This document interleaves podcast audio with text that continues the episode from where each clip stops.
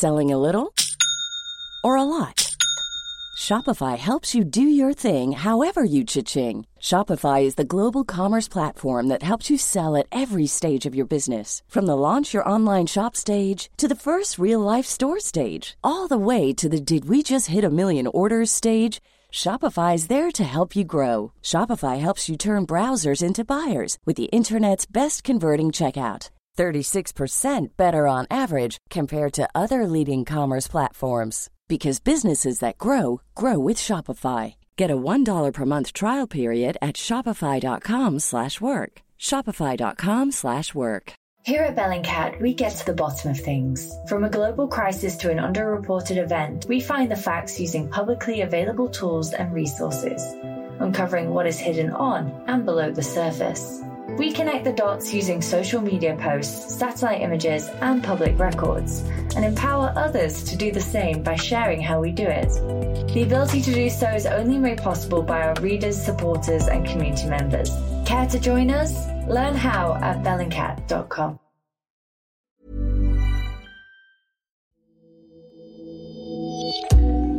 Be honest with me. Are you tempted to invest in cryptocurrencies? Investing in crypto is not for everyone. It is a risky, unregulated, and highly volatile area of the market, as last week's plunge in the value of Bitcoin has shown. But chances are, someone you know is happy to boast about how much money they've made this year as the price of Bitcoin and other cryptocurrencies surged higher. For podcast listener Sam, that person was his kid brother. He still lives at home with mum. I remember going back and he had a Crypto for Dummies manual out on the side or something. I didn't really think anything of it. Years later, when a few of Sam's friends started to dabble in crypto, he asked his brother if he'd been doing the same. He came out with all this information. He's been doing it for years, like just learning about it the whole time. Yeah, he was doing quite well. I was going to say, Yeah. how, how much has he made? He was a bit hesitant to tell me at first, but he said his portfolio was about 30 grand and he'd invested maybe £3,000 over the four years. How did that make you feel? Yeah, very surprised. And then it made me feel a bit stupid. Why aren't I doing this, basically? Sam has found that FOMO, the fear of missing out, is proving hard to resist. But should he be feeling stupid? What about the FOLO, the fear of losing out, if crypto turns out to be a gigantic bubble? Welcome to Money Clinic, weekly podcast from the Financial Times dedicated to tackling real life financial issues. I'm Claer Barrett, the FT's consumer editor. This week, we're considering the pros and cons of investing in crypto. It's one of the topics that I get the most messages from listeners about, but I cannot stress enough this is a general discussion and is not intended as financial advice or any kind of investment recommendation. Now that's clear, let's get to know today's guest. I work freelance in music as a DJ and I write dance music. Self employed Sam is about to turn 30, but what the pandemic has done to his finances over the past year has not left him with much to celebrate. It kind of went from, you know, busy every weekend and then completely nothing, you know, overnight basically. I'm at the tightest I've ever been money wise at the moment. Yeah. Gosh. Well, you must be really glad that you've got your first booking next week.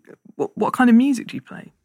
Yeah, it's closest to techno basically, but kind of a lot more influenced by UK dance music, garage, drum and bass, grime, jungle, that kind of thing. But yeah, it's more for kind of European, I'd say.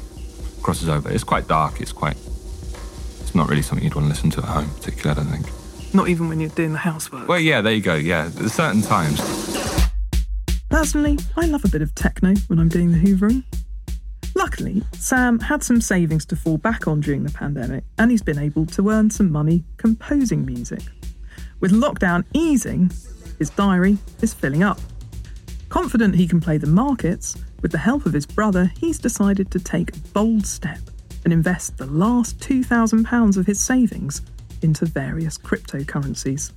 I mean, that's a pretty big risk for you at the moment, sort of in this waiting room of COVID, see if the economy's going to come back. It is. It is a big risk, and it, yeah, that's kind of unlike me. Actually, I'm not. Uh, yeah, it's slightly out of character.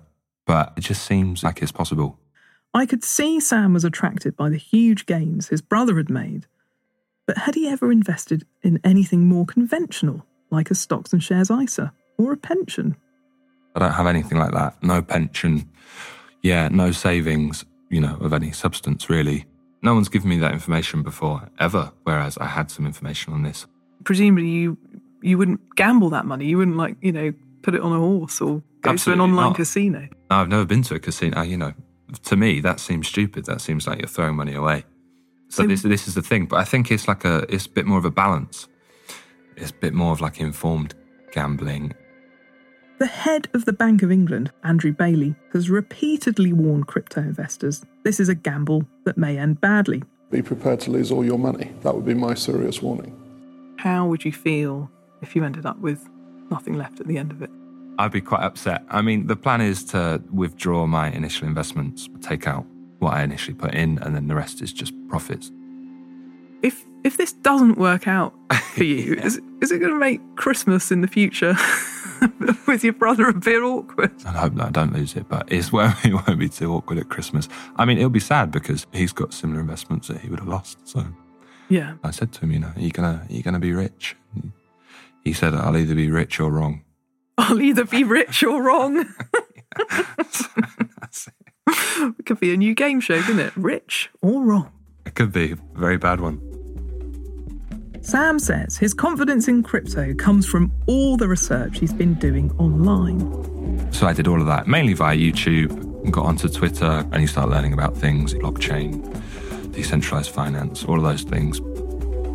But he's learned to take everything he hears with a hefty pinch of salt. If you put any of your crypto coins into YouTube, there will be someone with 20,000 followers telling you that this coin's going to do times 10 this year and you need to buy it now. So it's, but like every coin will have that. So that's where it's a bit dubious, you know? Sam's also been encouraged by famous investors, like Tesla founder Elon Musk, pumping billions of dollars into crypto. There's a good chance that crypto is the future currency of Earth. And then it's like, well, which one is it going to be? You know, um, and maybe it'll be multiple. But it should be considered speculation at this point. Don't bet the farm on crypto. Right. Don't bet the farm on crypto. To be clear. Some rare words of caution from Elon Musk earlier this year. And as any crypto investor knows, his tweets have the power to send prices soaring or crash in a ditch, which is what happened to Bitcoin recently. Bitcoin prices sink after a U turn from Elon Musk that one Wall Street analyst called a shocker.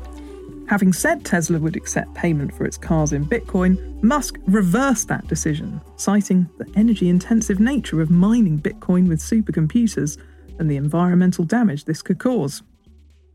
In fact, Sam doesn't hold any Bitcoin himself.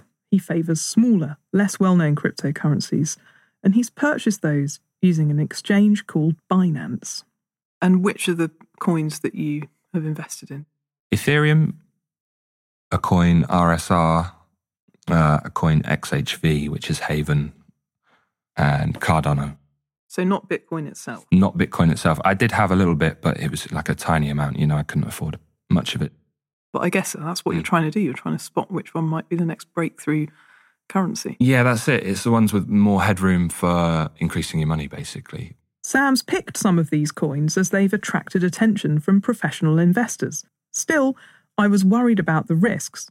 You've got a small amount of money, and it's kind of like you're throwing it at the, the dartboard of, of crypto and kind of hoping that you hit the bullseye, Yeah. because that's the biggest bang that you can get for your buck.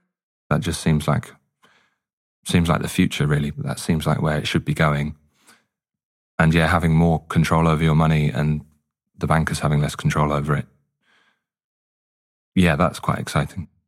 But you kind of feel that a normal bloke like you has got more of a chance in the alternative system than in the mainstream. Yeah, and I, I feel like the the knowledge is easier to acquire at the moment with cryptocurrency. I've never, you know, been told anything about regular finance before or investing. I think this is more on your terms. For Sam's sake, I hope his foray into crypto turns out to be exciting in a good way. But what does he want to hear from the podcast experts? I think I'd like to find a less risky way of investing into cryptocurrency. I'd definitely like to hear the experts' views on where the price of crypto could go next. What would the advice be for someone like me who is self employed investing in crypto as opposed to the conventional investment methods?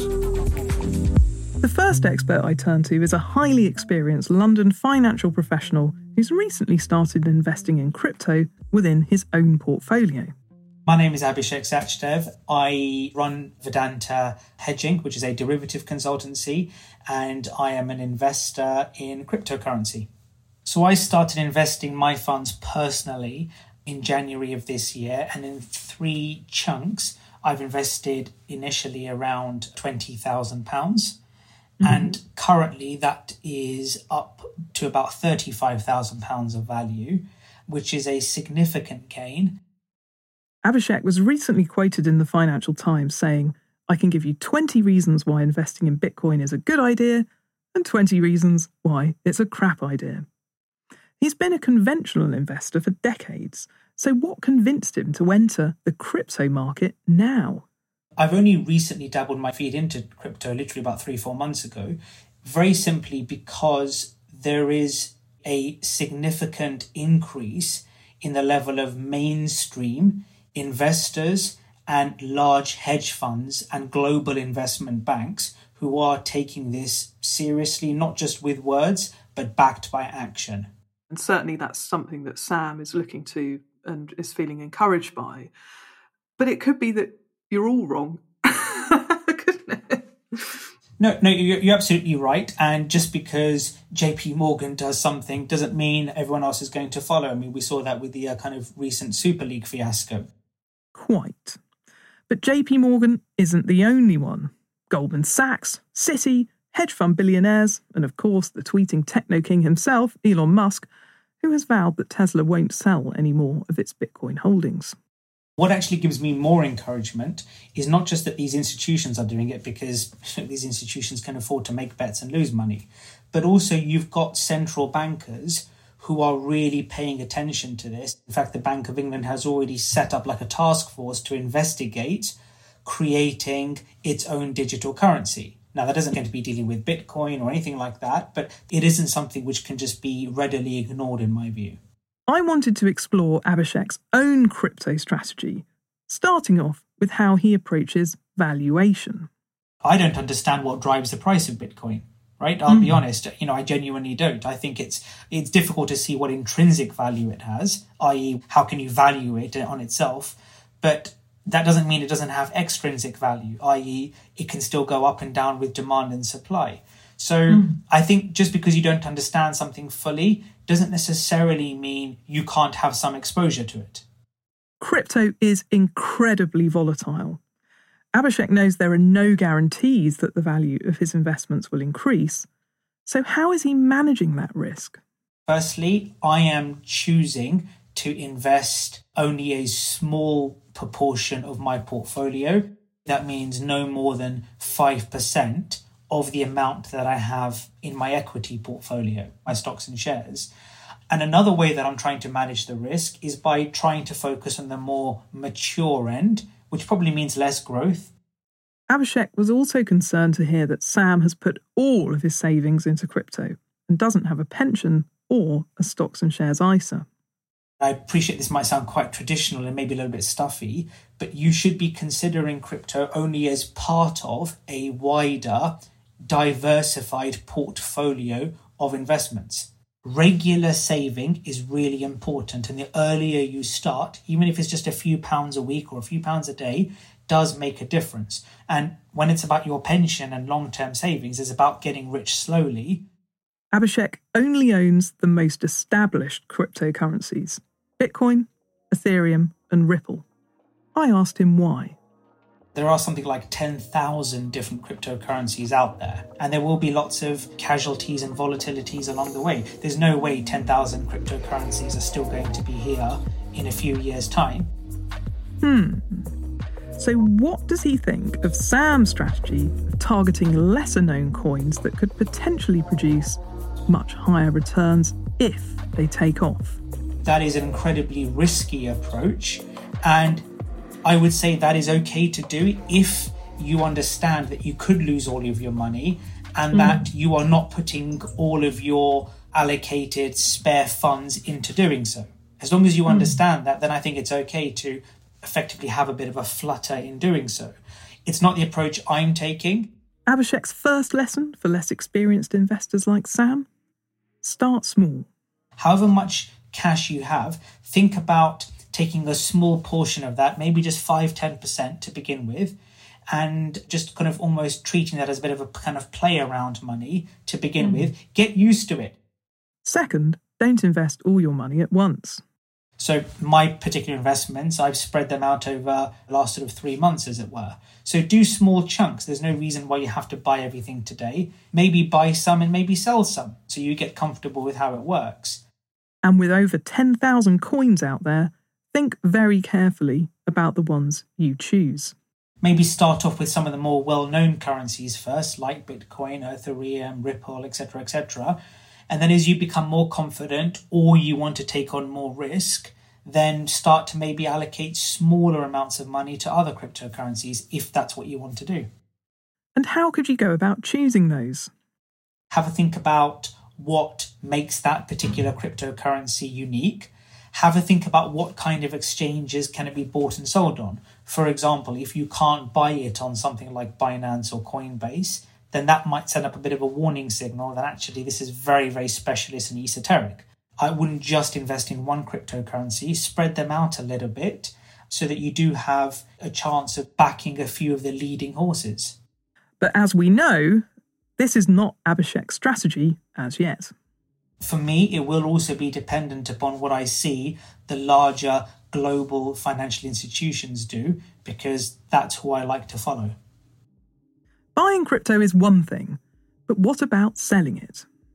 Now, when it comes to your own long term strategy with the coins that you've invested in, are you a long term buy and hold person with cryptocurrencies? My genuine answer is actually I really don't know, to be honest with you. Mm. Part of me feels that once I've made a 100% gain in my investment, then I may withdraw my initial capital amount. So then what I have left invested is just kind of free money in a sense. Just to make that clear, Abhishek started off by investing £20,000, but if and when the value of his crypto portfolio reaches £40,000, he intends to sell half, then keep half. This is a common strategy investors use with other high risk assets, but remember, there's no guarantee that you will double your money. If investing in crypto directly sounds too wild for your tastes, then there are other ways that you could gain a small amount of exposure. So, one big thing which I think is going to happen very soon is the ETF, an exchange traded fund, which is, mm. in simple language, just a kind of very low cost way of tracking a particular index or market. So, that's a nice low cost way of people being able to get exposure to a basket of cryptocurrencies. We'll keep our eyes peeled for that. And here's another approach to investing in crypto. You could actually sort of take the kind of picks and shovels approach, like people do with gold investing. What Abhishek means is instead of trying to make money in the crypto gold rush, invest in the picks and shovels used to extract it. In other words, the companies listed on the stock market that are servicing the growing crypto economy. A couple of ways of doing that is buying in, for example, shares in one of the large exchanges like Coinbase which recently listed. Um, another firm which people may want to consider, which is listed in Canada, is called Galaxy Digital, which effectively provides investors with services such as holding their cryptocurrency and helping them to exchange these. And finally, Abhishek thinks a key test of crypto's maturity will be when more people use it for payments rather than view it as a speculative investment. He thinks that could happen sooner rather than later. Look how much we've innovated over the last 12 months because of the pandemic. So yeah. I think this kind of rate of acceleration will still change. We still can't go down to our local Tesco's and use it to buy some milk, but that's okay because you can still buy bigger ticket items with it and maybe even start using it one day even as collateral for getting your first mortgage. I don't think that's going to be as far off as people think. As an investor myself, one of the biggest crypto turnoffs is that you're effectively putting money into a form of currency that nobody wants to actually spend. I explored this conundrum with my Financial Times colleague Eva Szalay, the FT's currencies correspondent. How do you value something that you're not even sure if it's a currency? Is it a commodity? Is it a store of value?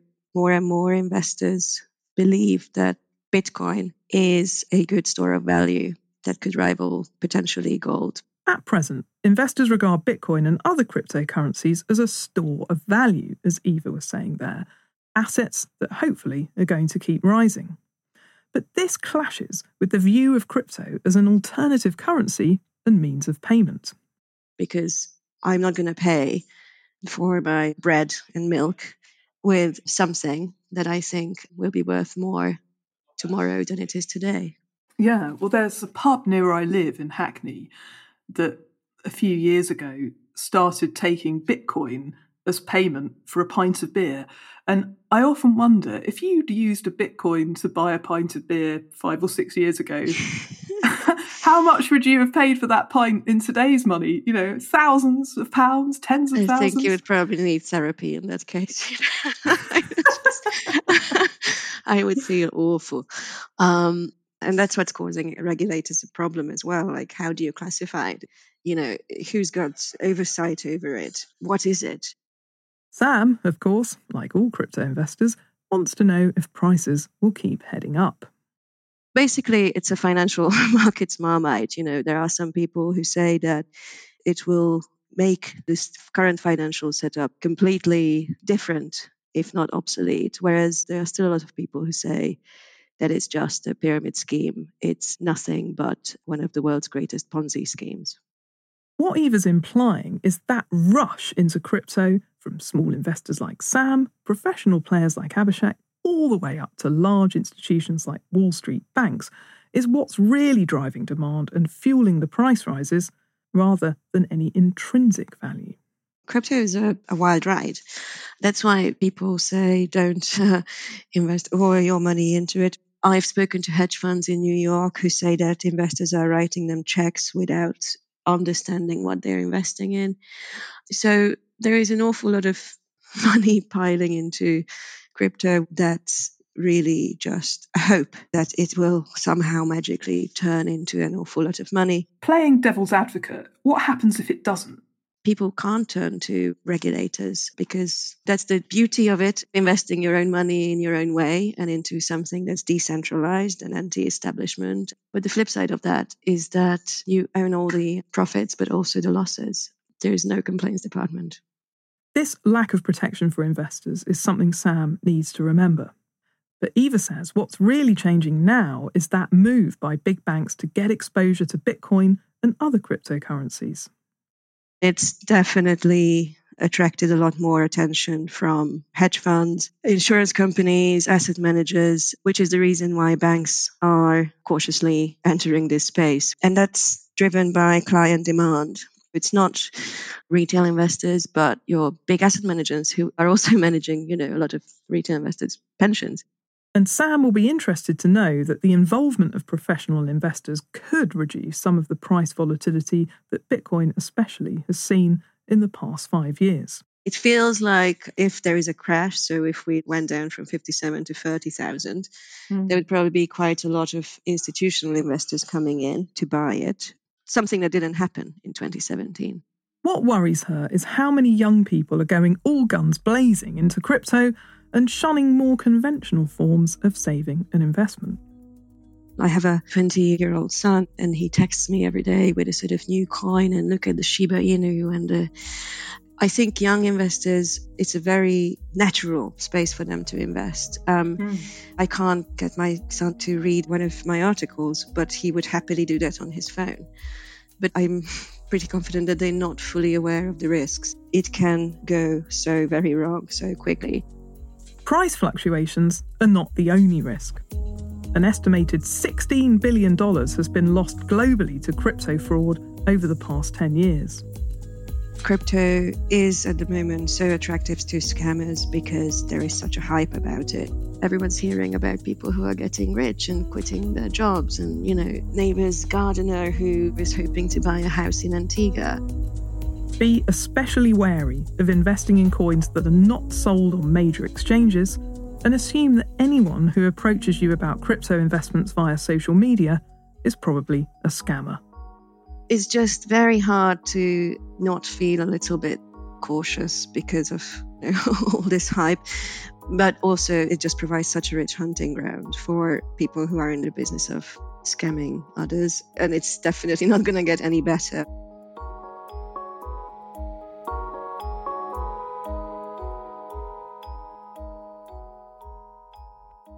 Since I first met Sam two weeks ago, the price of Bitcoin and other cryptocurrencies has plunged. By the time you listen to this podcast, prices could have recovered, but it goes to show how volatile this type of investing really is. Well, Sam, it's been a pretty rocky week for Bitcoin and other cryptocurrencies by mm. association. What's it done to your own portfolio? Yeah, dropped it, dropped it big time. Yeah, I haven't worked out the percent uh, because I, you know, I tend to sort of stop looking at that point and wait till it gets a bit better. The highest Sam's portfolio had reached was seven and a half thousand dollars. What is it today? Yeah, five thousand one hundred and sixty-eight. Still in profit. Yes, still in profit, which is good. But yeah, I could have sold at seven thousand and made far more money. How do you feel about that? I mean, your intention's always been to hold on to it for longer. Yeah, absolutely. I think I've just accepted that the fluctuations are such a like a conventional part of it that it's nothing to be too concerned about until maybe the general consensus is that it's not going to get any better. Mm. What do you think of the news about what is causing that big drop? So basically, regulators in China have said they want to crack down on financial institutions using cryptocurrencies. It all just seems so ambiguous and chaotic that it's hard to find the points to get your head around it. I mean, even Abhishek, professional investor, he said he doesn't understand what really drives the price other than these kind of big news events. I mean, how do you feel in general about this level of volatility in something that you invest in? Yeah, it is concerning you're always just hoping that it comes back out of the dip that it's gone into. So you're not tempted to sell out? No, I wouldn't sell out. No, when it's down, sell high. Try to. so the other things that the experts had to say there, what things stood out to you? The uncertainty and what stood out about the first investor was, yeah, like he said, he doesn't really have a complete understanding of what makes a volatility. I mean, yeah, I thought that was just me. I thought someone would have more of a grasp on it. So that was quite surprising. Mm. And how about how he was keeping it as a very small part of his portfolio? Yeah, that, yeah, that concerns me. He's saying 5%, and, you know, mine is 100% of my investment. I've got no conventional investments. So, what did you think of Eva when she was talking about how the bigger banks and financial institutions are getting more interested in crypto, and that's kind of making it a slightly safer place for people you might think. But then on the other hand, 18 billion pounds worth of fraud. Yeah, it makes me feel a bit better that the big institutions like that are getting on board. Definitely over time, you'd want to see that volatility decrease. Uh, the fraud thing is very scary. I mean, that's an incredible amount of money for people to lose. Mm. And to have no protection over that is very worrying. Mm. I mean, as she said, there is no complaints department. Yeah, I think generally I'm going to diversify the portfolio into more conventional methods and even just start saving. Hopefully, bring the ratio down a lot more from what's in crypto. Yeah, I think that's something I've taken away.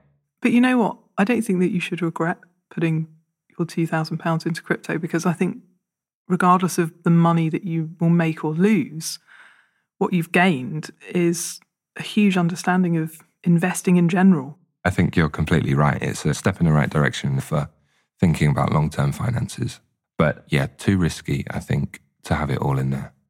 Now, have you spoken to your brother since the news broke and Bitcoin's price plunged? I haven't spoke to him actually. I think he's been around for a little while, so he's seen this happen a few times. He's more um, sanguine about these. Yes, I think so. Which is which is good to get a perspective on because mm. friends of mine are new investors. I get WhatsApp messages of them panicking. So it's nice to have balance.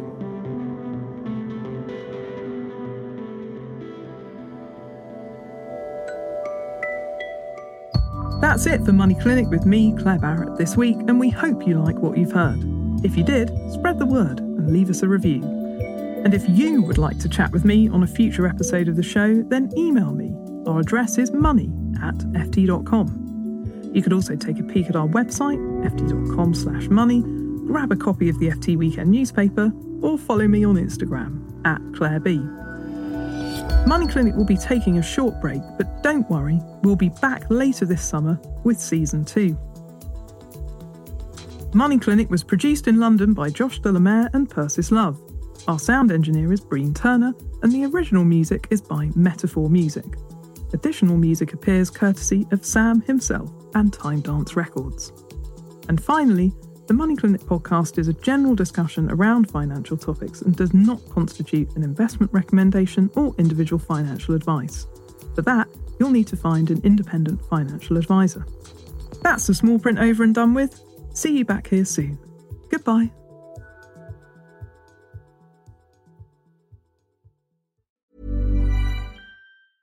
Here at Bellingcat, we get to the bottom of things. From a global crisis to an underreported event, we find the facts using publicly available tools and resources, uncovering what is hidden on and below the surface.